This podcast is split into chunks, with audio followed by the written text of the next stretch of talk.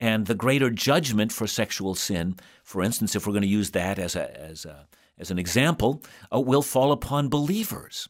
Mm. So if I, as a believer, commit adultery, my judgment is greater than someone who doesn't know Christ at all, has no light of the gospel inside them, and they commit adultery. Divorce is significant within the church in this day and age. Why is that? Yeah, two things. I think I would say that it is much less in the church. And part of the reason for that is that in the world there is so much living together, as you've talked about. Mm-hmm. And the, the temporary nature of those relationships are not factored into those marriage statistics. Yeah. Um, and so that's part of the reason why I, I, would say that it's actually it's been falsely calculated. But having said that, uh, we still ask the question about divorce and remarriage. Uh, according to Jesus, uh, Matthew 19, and also in the Sermon on the Mount, um, he says uh, that he forbids divorce except for the cause of marital unfaithfulness. So it seemed that Jesus allows for divorce when there is overt adultery, and he views that the marriage has been broken as a result of that. Divorce is then permitted according to Jesus. So it's usually called the exception clause. And then when you read 1 Corinthians 7, Paul adds one to that, and that could only be added later because the, at the time of Jesus, the church has not yet been formed. But now that there are followers of Jesus, and you have individuals who are actually married to non Christian spouses, the non Christian spouse says, you know what? The Christian faith is creating a great problem in our marriage because of your faith. I want nothing to do with you. In such a case, Paul says, when the unbelieving spouse leaves, and I think the leaving there has everything in the world to leaving as a result of their faith. Let them go, he says. They are no longer bound, they are loosed. Uh, the Greek word luo means that everything that would unite a husband and wife together, that binds them and does not allow for anything else to happen, is now been unbound. Mm-hmm. So we call those the two exception clauses. And given that the loosing has happened, as Paul says in 1 Corinthians 7, if they are loosed, then they must be also free to remarry. And so, from my vantage point, when those two exception clauses are in existence, the, uh, the person then is free to find another spouse. Uh, what of those who, at one point in their lives, they confess salvation and then later in their life, for one reason or another, uh, commit suicide? Yeah, I know that um, the question of suicide, historically, um, Augustine um, actually believed and taught, and that has found its way through the, the, teaching of the church that anyone who commits suicide is eternally lost. That's not found in mm. Scripture, but Augustine did declare that because he felt that when you committed a sin, that you were to confess that sin, but that would be one sin you could never confess because you took that all the way through to eternity. Um, there's nothing in the Bible that says that. I mean, I, I don't know how many suicides there are in the Bible. King Saul committed suicide. We have, of course, Judas's suicide. In both of those, they commit suicide out of the despair of an unbelieving individual. Uh, they've given up their hope in God. Now, I want to say that sometimes it's not that cut and dried. Uh, there are individuals who, through uh, you know a medical condition, uh, struggle with that. And uh, I do know that I have spoken with uh, women who have had postpartum depression. And I've spoken to one woman who was taking uh, a medication to treat that, and it was actually increasing her depression. And she told me that for the first time in her life, she actually was contemplating taking her own life.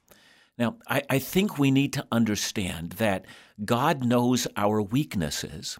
And we have been talking about the fact that all you need to do is to turn from your sin and to trust in Christ.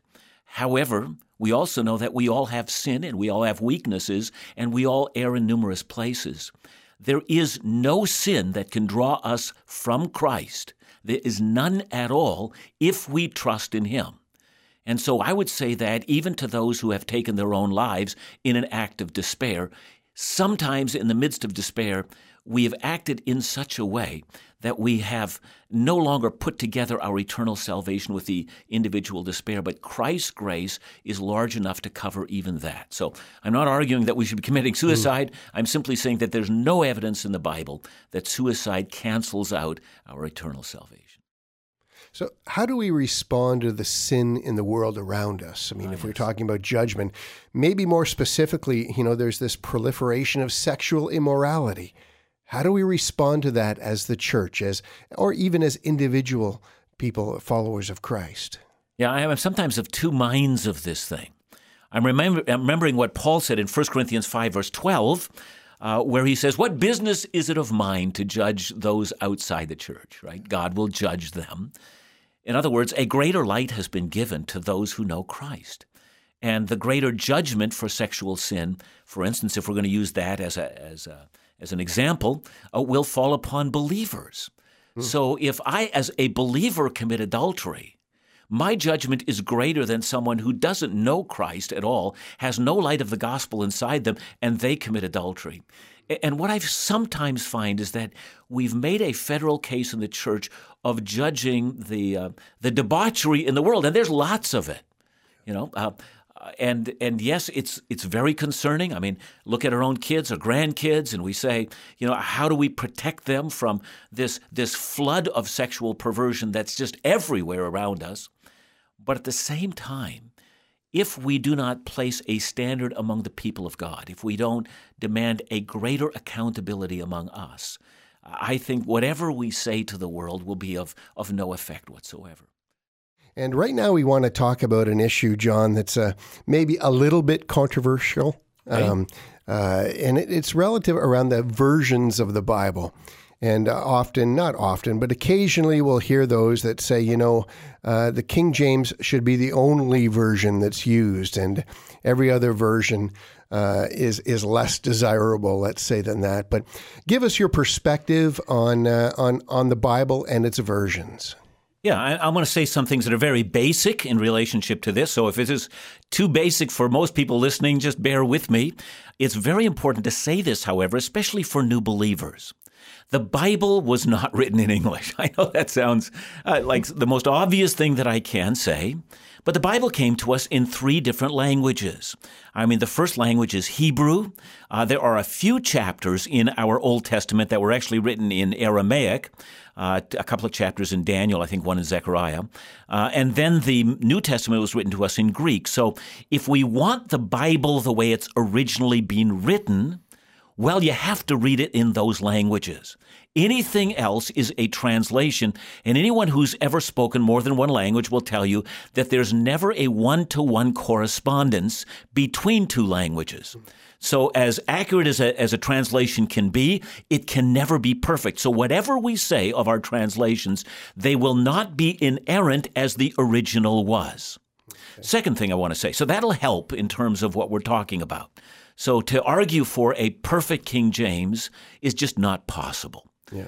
Um, having said that, I want to say that the King James is an excellent Bible translation, but there's more to say. Uh, the second thing that I want to say is that we don't actually have the original documents, but we have hundreds and thousands of manuscripts that give us a very accurate picture of what the original was.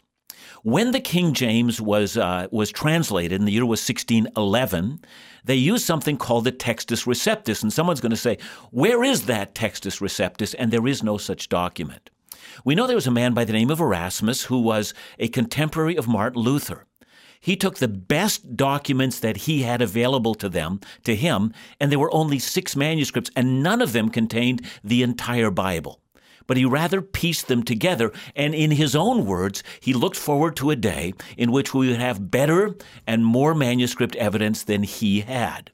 So in 1611, I think that the translators of the King James Version did a masterful job of bringing the Bible into a contemporary language in the English speaking world. Again, let me say that wasn't in the German speaking world, the Spanish speaking world, the Swahili speaking world. Yeah. I mean, all the different languages of the world, but it was one for the English speaking world, and it was a good job. Uh, since that point in time, uh, more manuscripts have been found, thousands more, and many of them much earlier than that which is available to Erasmus. Hmm. And anyone who's interested in an inerrant Bible wants the best manuscripts that they can find. And so that's what we find. So many of our listeners will know that I commonly will preach out of the ESV. I think it follows in the uh, King James Version tradition, um, but it, it also is not a perfect translation. Um, I like the best of all translations available in the English language for its literalism. I like the NASB or the New American Standard Bible. Uh, it is as best as we can find for a word for word translation. Uh, however, it's written at about a grade 11 level. And for that reason, I like the ESV, which is written at about a grade 9 level, which makes it a little bit easier uh, for individuals to understand. Um, so I'm going to argue that there are a great many good translations. And I'm thankful for the King James. I would want to also say, with deference, that there's no reason to believe that the King James is the standard for all time. The standard are the original documents that were written.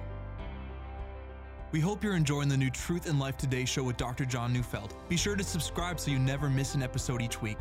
But we want you to be involved in the show. To submit your own personal questions to Dr. John, you can email us at info at backtothebible.ca or find us on Facebook by searching Truth and Life Today.